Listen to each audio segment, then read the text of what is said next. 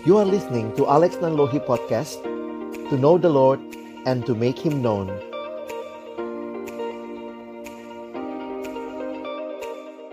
Mari berdoa sebelum kita membaca merenungkan firman-Nya. Kami datang dalam ucapan syukur sore hari ini ya Tuhan, terima kasih banyak karena Tuhan sungguh baik dan menyatakan kebaikan-Mu di dalam hidup kami. Terima kasih kalau Tuhan beri kesempatan kami bersekutu memuji memuliakan namamu dan tiba waktunya bagi kami untuk membuka firman-Mu ya Tuhan. Karena itu kami mohon ketika kami membuka firman-Mu, bukalah juga hati kami. Jadikanlah hati kami seperti tanah yang baik, supaya ketika benih firman-Mu ditaburkan itu boleh sungguh-sungguh berakar, bertumbuh, dan juga berbuah nyata di dalam kehidupan kami. Berkati baik hambamu yang menyampaikan, semua kami yang mendengar, Tuhan tolonglah kami semua, agar kami bukan hanya jadi pendengar-pendengar firman yang setia, tapi mampukan dengan kuasa pertolongan dari rohmu yang kudus, kami dimampukan menjadi pelaku-pelaku firman-Mu di dalam hidup kami, di dalam masa muda kami. Bersabdalah ya Tuhan, kami umat-Mu sedia mendengarnya dalam satu nama yang kudus, nama yang berkuasa, nama Tuhan kami Yesus Kristus. Kami menyerahkan pemberitaan firman-Mu. Amin. Shalom, selamat sore teman-teman sekalian. Senang boleh ketemu lagi dengan adik-adikku dari Trisakti. Baik kalian yang mungkin sudah mulai masuk kampus PTM ataupun uh, ada yang masih harus uh, dari tempat masing-masing begitu ya. Nah, bersyukur buat kesempatan ini kita belajar tentang uh, makin mengenal Allah ya. Saya mau kita menghayati terlebih dahulu bahwa ketika kita bicara pengenalan akan Allah, ingatlah ini bukan semata-mata sebuah pengenalan yang bersifat Allah sebagai objek yang kita kenal, kita teliti, kita bahas, tidak. Tetapi setiap kali berbicara tentang Allah, maka ingatlah kita berbicara tentang seorang pribadi seorang pribadi yang menyatakan dirinya kepada kita sehingga kita bisa mengenal dia. Jadi tentu cara pandangnya beda ya. Kalau kita lihat Allah sebagai objek ya seolah-olah kitalah subjek yang sedang mengamat-amati Allah. Tetapi kalau Allah adalah subjek, maka sebenarnya kita yang belajar, kita yang makin kenal Tuhan, maka di dalamnya kita pun harus tunduk dan takluk kepada Allah, ya. Sehingga ini penting untuk kita pahami waktu kita makin kenal Allah, ini adalah sebuah pengenalan yang saya boleh pakai istilah bukan sekadar informasi. Tetapi ini pengenalan yang transformatif. Karena makin kita kenal Allah, maka kita pun makin dibentuk semakin serupa dengan Kristus yang adalah gambaran Allah yang sempurna. Jadi makin teman-teman dan saya belajar makin kenal Allah, makin tunduk kepada Allah, maka ingatlah pada saat yang sama hidup kita pun makin takluk kepadanya, makin selaras dengan apa yang menjadi kehendak Allah. Kita sudah belajar beberapa hal berkaitan dengan uh, sifat-sifat Allah. Nah, kalau kalian belajar dalam buku-buku teologi itu diingatkan begini. Ingatlah Allah yang kita kenal dialah yang pertama kali memperkenalkan dirinya kepada kita. Jadi, kita itu bisa kenal Allah sejauh yang Allah nyatakan bagi kita.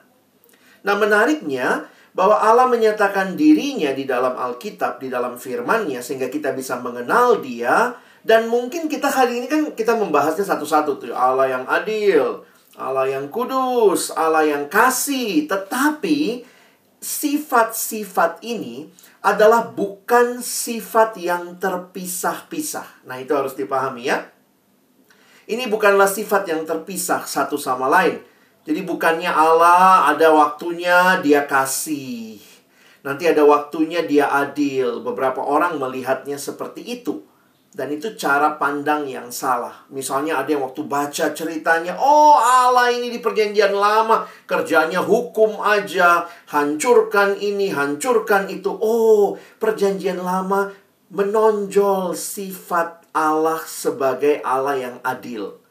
Oh, di perjanjian baru mulai melunak Allahnya. Aduh, Allahnya mulai datang dalam rupa manusia dalam Yesus. Jadi bayi mungil. Wah, di situlah kelihatan kasihnya.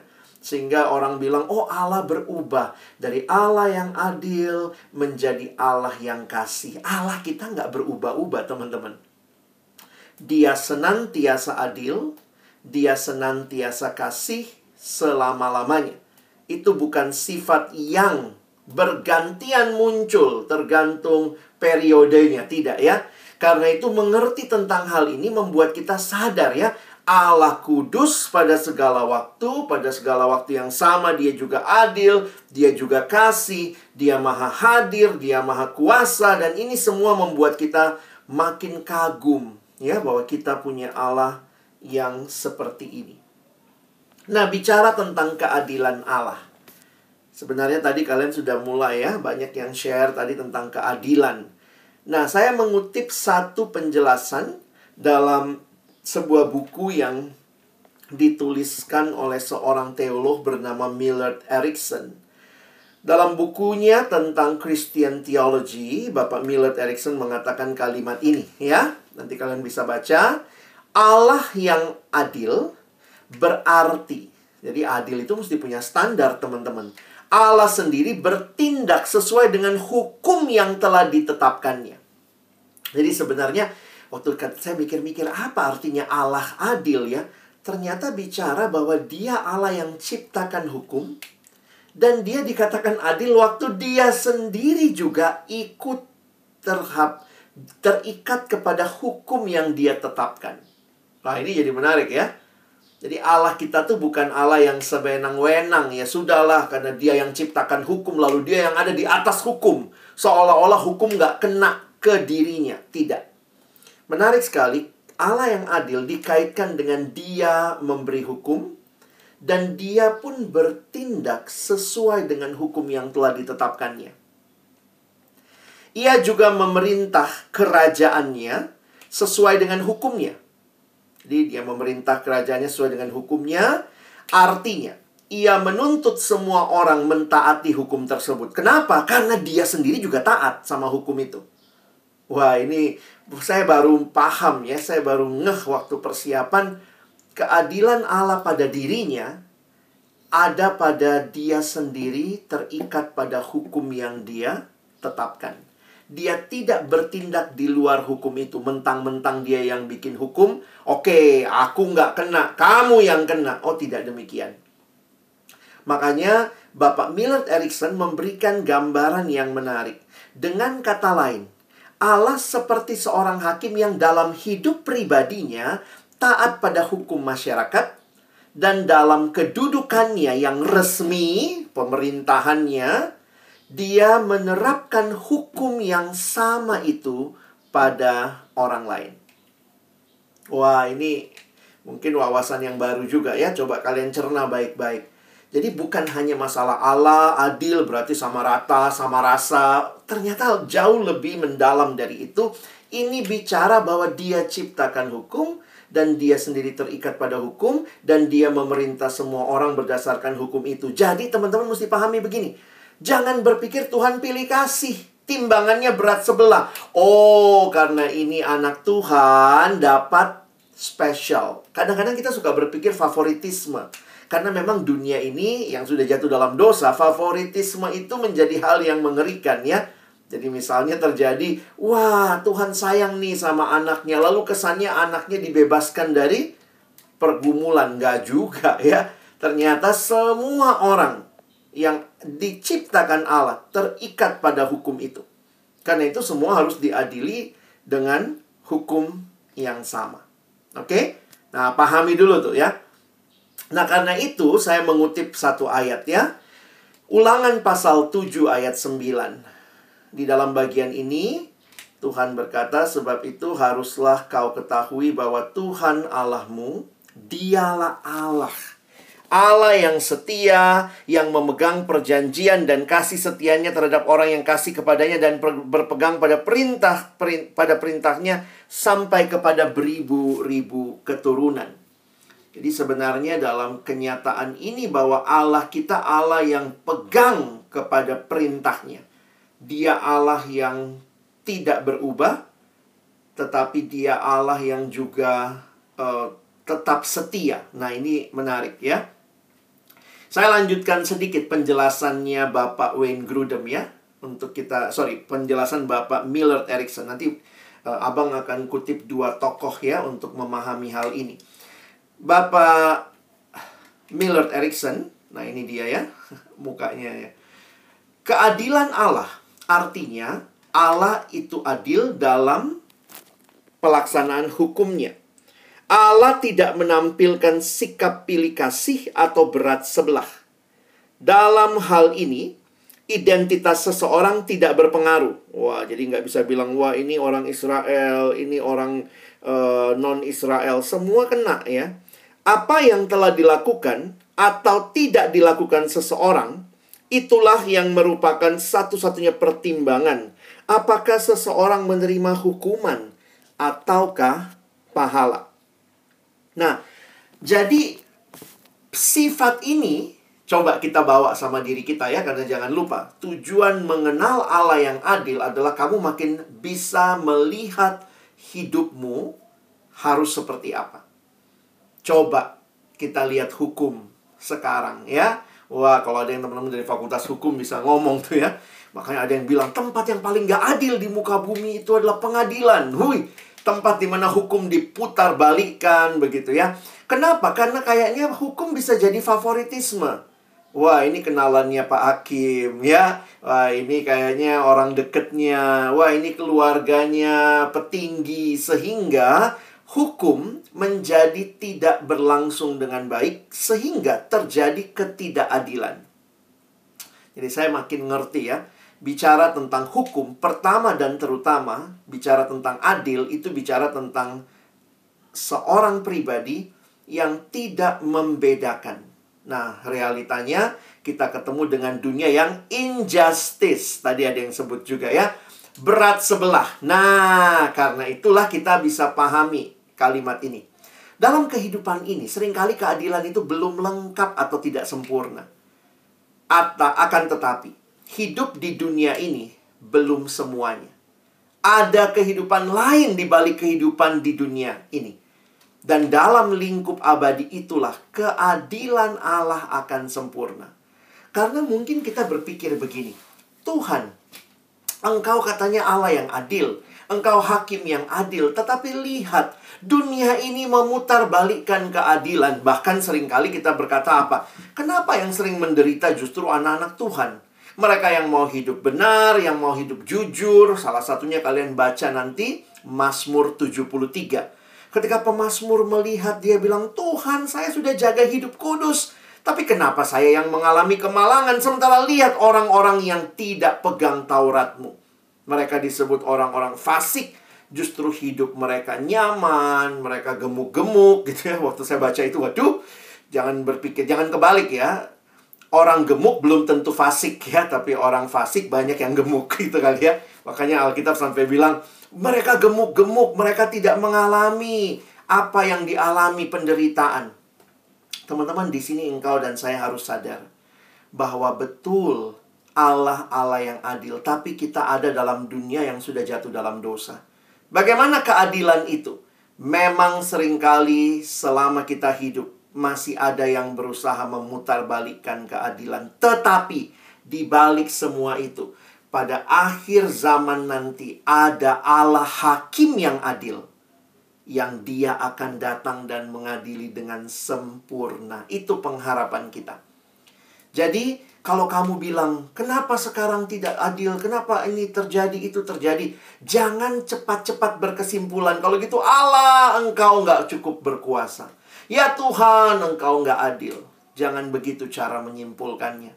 Karena ketika engkau dan saya melihat keadilan dunia yang begitu terbatas, tidak lengkap, tidak sempurna, sebenarnya ini membuat kita menyadari kita menantikan penghakiman keadilan Allah yang maha sempurna pada akhir zaman ya makanya menarik sekali dalam pengakuan iman rasuli juga kita punya penghayatan itu ya.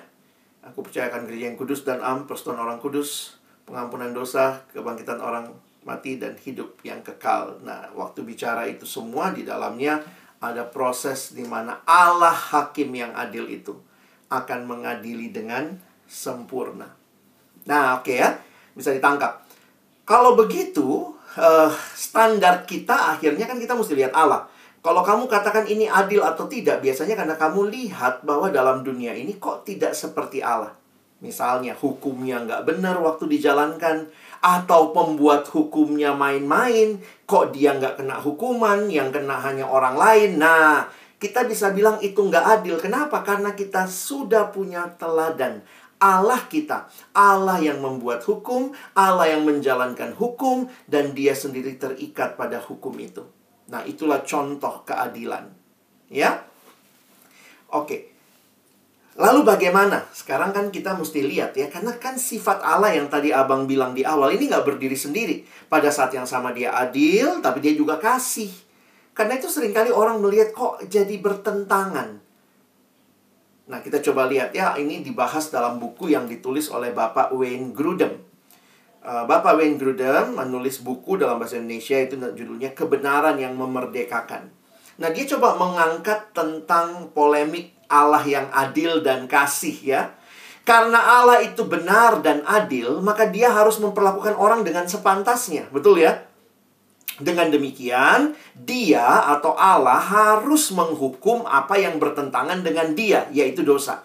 Jadi bayangkan kalau Allah nggak menghukum, masa dia bisa dibilang adil? Kalau dia nggak menghukum, apalagi bicara dosa, ya? Karena itu, kita harus bisa pahami realitanya, ya. Terkadang, kalau kita baca di Alkitab, kita pun mengalami Allah mengampuni orang-orang dan tidak menghukum mereka atas dosa mereka. Loh, bi gimana bisa? Kok Allah nggak menghukum? Ada yang di, tidak di tidak dihukum uh, karena dosanya, malah beroleh hidup yang kekal. Gimana kita mengerti hal ini? Bagaimana dia dapat melakukan jika dia memang adil? Karena kalau kita lihat ada yang diselamatkan, tidak dihukum. Bisakah kita bilang Allah adil? Nah, di sinilah kita melihat yang tadi abang bilang ya, kadang-kadang pikiran kita memang terbatas banget. Kita suka pikir kalau dia adil, maka dia lagi jadi Allah yang adil, maka dia nggak ada kasihnya. Itu yang kadang-kadang kita lihat. Kalau dia adil, kasihnya nggak ada. Kalau dia kasih, adilnya nggak ada. Tidak demikian. Allah dapat mengampuni orang karena Kristus mati untuk mengambil alih hukuman Allah atas dosa pada dirinya sendiri. Bagaimana bisa? Kalau dosa harus dihukum, maka harus ada yang menanggung hukuman dosa itu. Dan di dalam Alkitab, kita melihat Kristus mengambil alih. Jadi kalau kamu bilang, dosa itu dihukum nggak? Kamu dan saya dosanya dihukum nggak? Dihukum. Allah tuh adil. Tetapi itu diambil alih oleh Kristus. Itulah keselamatan kita. Makanya kalian mesti bisa memperhatikan ya. Keselamatan kita bukan apa yang saya lakukan bagi Allah, tetapi keselamatan kita adalah apa yang Allah lakukan bagi kita. Dia memberikan anaknya Yesus Kristus menggantikan kita. Emangnya ada ayatnya bahwa pengambil alihan ini adil? Ada. ya, coba lihat. Ini yang dikutip Roma pasal 3 ayat 25 dan 26. Dengan cara ini, ya, Yesus mengambil alih itu, Yesus mendemonstrasikan apa? Keadilannya. Karena ia telah membiarkan dosa-dosa yang telah terjadi dahulu pada masa kesabarannya. Maksudnya ialah untuk menunjukkan keadilannya pada masa ini. Supaya nyata bahwa ia benar dan juga membenarkan orang yang percaya pada Yesus. Kadang-kadang teman-teman kita itu mengertinya keselamatan kita itu karena Allah mengasihi. Tapi hari ini kalau kamu mengenal Allah, maka keselamatan kita juga karena keadilan Allah. Loh, keadilannya bagaimana? Berarti dosa harus dihukum. Itulah yang terjadi pada diri Kristus. Dengan Allah memberikan Yesus Kristus menggantikan kita. Jadi, kalau menghayati, kita kadang-kadang nggak bisa pilah-pilah ya.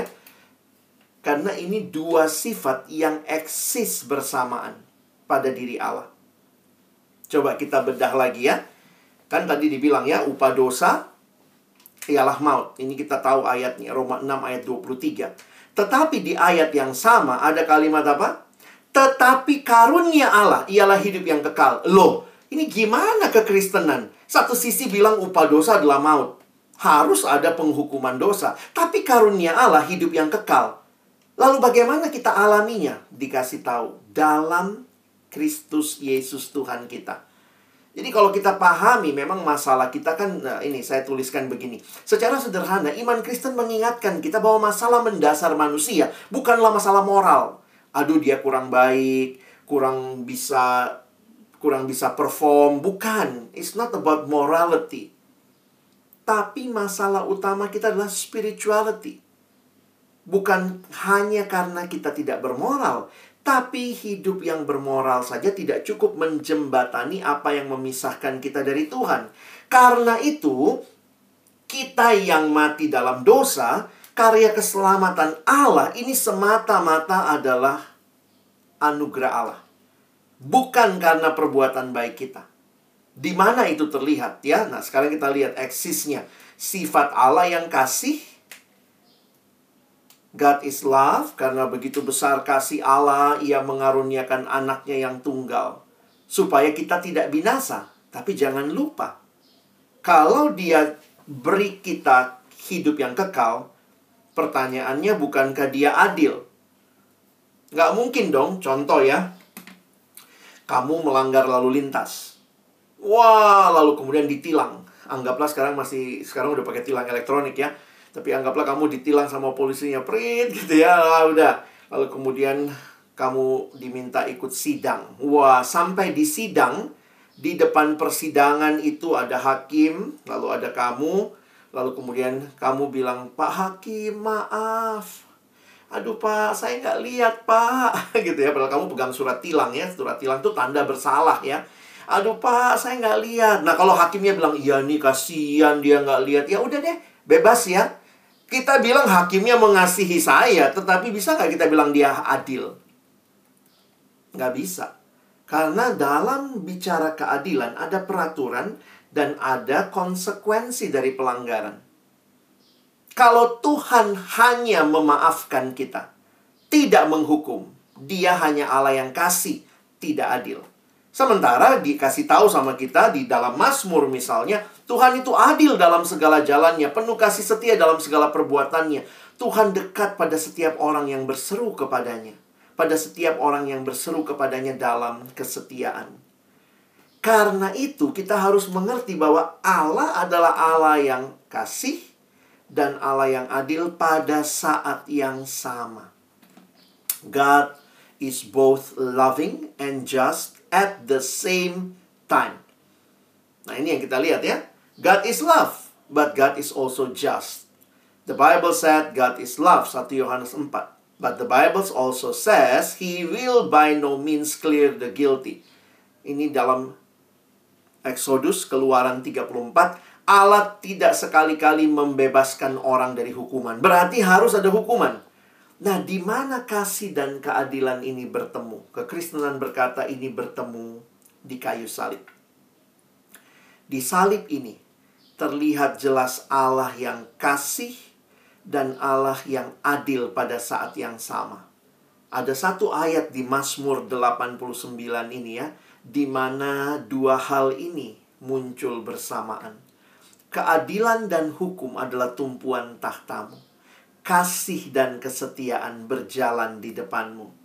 Kasih dan keadilan Allah bertemu di dalam pengorbanan Yesus di kayu salib.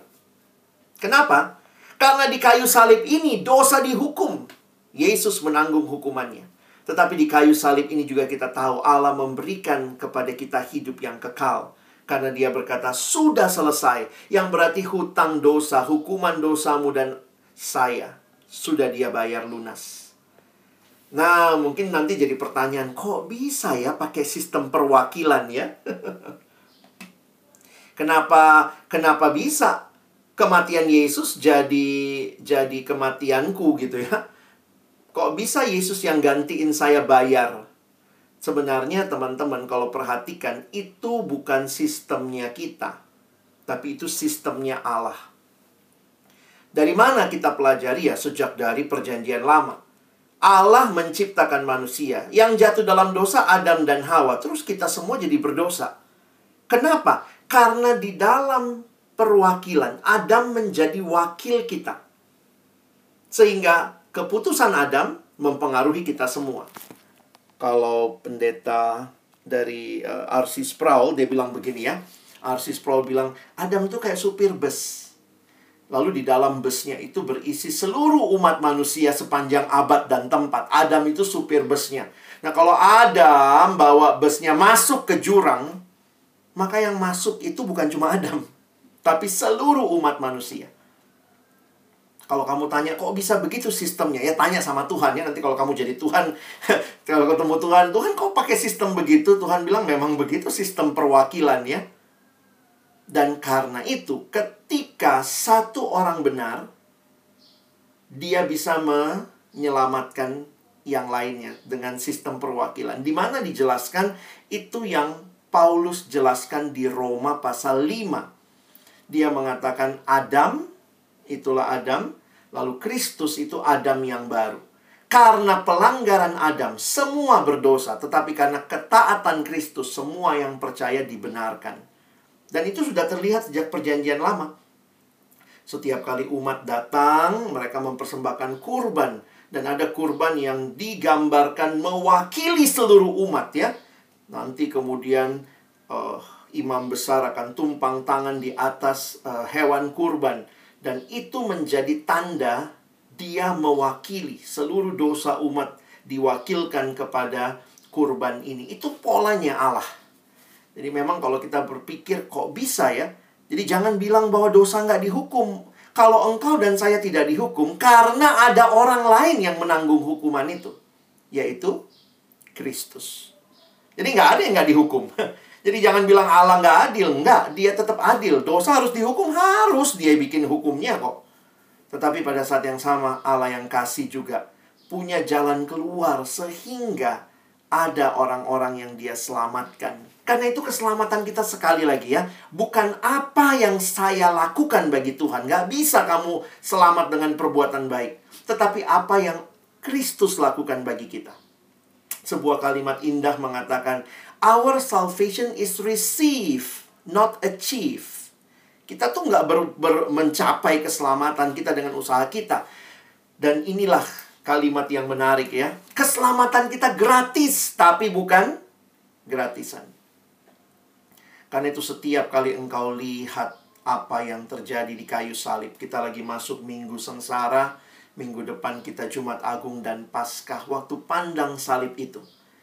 Ingat betapa mengerikannya dosa. Karena sampai anak Allah harus tergantung dan mati di sana.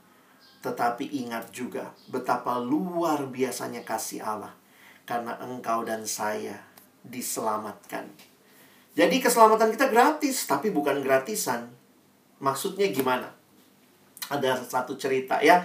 Ada seorang anak yang dia ulang tahun pas umur 21 dan papanya karena orang kaya sudah janji kalau kamu ulang tahun papa akan kasih mobil terbaru. Wih, karena anak orang kaya mobilnya harganya 2M. Wah, 2 miliar. Maka ketika anaknya ulang tahun, maka bapaknya kasih ini nak Papa kasih mobil ini. Wih, Pak, beneran. Pak, aku juga udah nabung. Aduh, Pak, aku udah nabung. Udah berapa tabunganmu? Hehe, baru 100 juta. Aduh, nggak cukup. Jadi, ini buat kamu hadiah. Terus anaknya nanya, mesti bayar nggak, Pak? Aku kasih deh 100 jutanya. Enggak, enggak, enggak, enggak. Ini Papa kasih gratis. Kalau kamu kasih 100 jutanya nanti orang nanya itu apa? Oh, kamu beli mobil murah harga 100 juta ya. Nah, akhirnya kemudian papanya bilang, "No. Ini papa kasih gratis buat kamu." Wah, terus anaknya bilang, "Asik, papa ini gratis ya, gratis. Mesti bayar nggak bayar?" Betulkah nggak bayar? Anaknya memang nggak bayar. Siapa yang bayar? bapaknya, ya. Anaknya tidak bayar satu sen pun. Tetapi sang bapak membayar 2M untuk mobil itu. Keselamatanmu dan keselamatanku bukan apa yang kita lakukan, kita terimanya gratis dari Tuhan. Tapi ingat, bukan gratisan. Karena harganya sangat mahal, yaitu darah Kristus yang tercurah di Kalvari. Makanya kalau orang yang bilang gini, wah kalau orang Kristen itu bisa main-main sama dosa dong kan dia sudah diselamatkan, harusnya dihukum nggak jadi dihukum, asik banget dong orang Kristen bisa seenak-enaknya hidup. Kalau kamu mengerti harga yang dibayar Kristus, kamu nggak akan main-main. Coba anak itu bilang, wih bener pak gratis gratis Lalu kemudian anaknya bilang, wih saya punya mobil gratis 2M harganya. Lalu dia tabrak sana, tabrak sini, asik, gores-gores, coret. Itu anak kurang ajar ya. Dia nggak tahu diri bahwa bapaknya harus keluarkan 2M susah payah untuk membayar itu. Kalau anak itu tahu harganya, maka dia akan berkata, Pak, saya akan jaga baik-baik mobil ini. Saya akan rawat baik-baik. Jadi, teman-teman kita perlu ya menghayati keadilan Allah bukan membuat kita hidup seenaknya. Ada yang suka bilang, Tuhan gak adil, Tuhan gak adil. Ya Tuhan adil. Sebenarnya kalau Tuhan adil, keadilannya dia berlakukan tanpa kasih. Semua kita harusnya binasa. Tapi puji Tuhan, dia bukan hanya Allah yang adil, dia juga Allah yang kasih. Yang memberikan keselamatan. Bahkan mengorbankan anaknya yang membayar harga yang sangat mahal. Jadi teman-teman. Makanya Paulus bilang gini ya. Ini kalau bagian penutup Paulus bilang gini di Roma pasal 8. Kalau untuk hidup kita Allah kasih anaknya, apalagi sih yang Tuhan gak kasih gitu ya. Jadi Paulus mau mengatakan kepada jemaat di Roma, kalau kamu baru masalah dikit lalu bilang Tuhan gak peduli, Tuhan gak adil, Tuhan gak mengasihi. Paulus bilang, hei, lihat kayu salib. Kalau anaknya saja dia kasih, masa sih? Kamu bisa bilang Allah nggak peduli, Allah nggak nggak tahu hidupku. Nah kadang-kadang kita suka gitu ya. Kita suka merasa baru sedikit pergumulan Tuhan, kenapa begini? Tuhan aku mengalami begini. Tapi lihat Roma pasal 8. Tuhan mau mengatakan tidak ada satupun baik maut baik pemerintah-pemerintah, baik penguasa-penguasa yang di atas, di bawah, yang dapat memisahkan kita dari kasih Kristus. Dan kenapa? Karena pada saat yang sama, Allah yang mengasihi kita juga membayar harga yang mahal karena keadilannya bagi kita. Jangan cepat mengeluh ya. Jangan cepat jadi anak Tuhan yang uh, lembek gitu. Apa-apa ngeluh lalu selalu selalu meragukan kasih Tuhan. Kayaknya Tuhan gak sayang sama aku. Kayak Tuhan gak peduli sama aku. Ya ampun. Kalau kayak begitu baru dikit alamin dikit bilang Tuhan gak sayang. Ih kalau kamu jadi orang tua gimana tuh? Misalnya hari ini uh, makanan telat dimasak lalu kamu mulai ngambek mama nggak sayang sama aku papa nggak sayang sama aku. Ih saya kalau jadi orang tua kayak gitu kesel juga ya kalau boleh bilang, lihat apa yang sudah saya kasih sama kamu. Tapi Kristus, eh, Paulus bilang sama jemaat Roma, lihat salib. Kalau anaknya saja sudah dia kasih, apalagi sih yang dia mau tahan? Karena kita suka pikir gitu, Tuhan saya udah doa sekian lama, kenapa Tuhan gak jawab? Karena mungkin Tuhan merasa kau belum butuh gitu ya. Makanya Paulus sekali lagi di Roma 8 itu bilang, kalau anaknya saja dia kasih, apa sih yang Tuhan gak kasih buat kita? Karena itu jangan cepat-cepat meragukan Allah, tapi teruslah bersandar kepada Dia, ya. Oke. Jadi teman-teman bagaimana buat kita semua? Kita akan bisa memahami ini semua kalau kita benar-benar berelasi dengan Allah.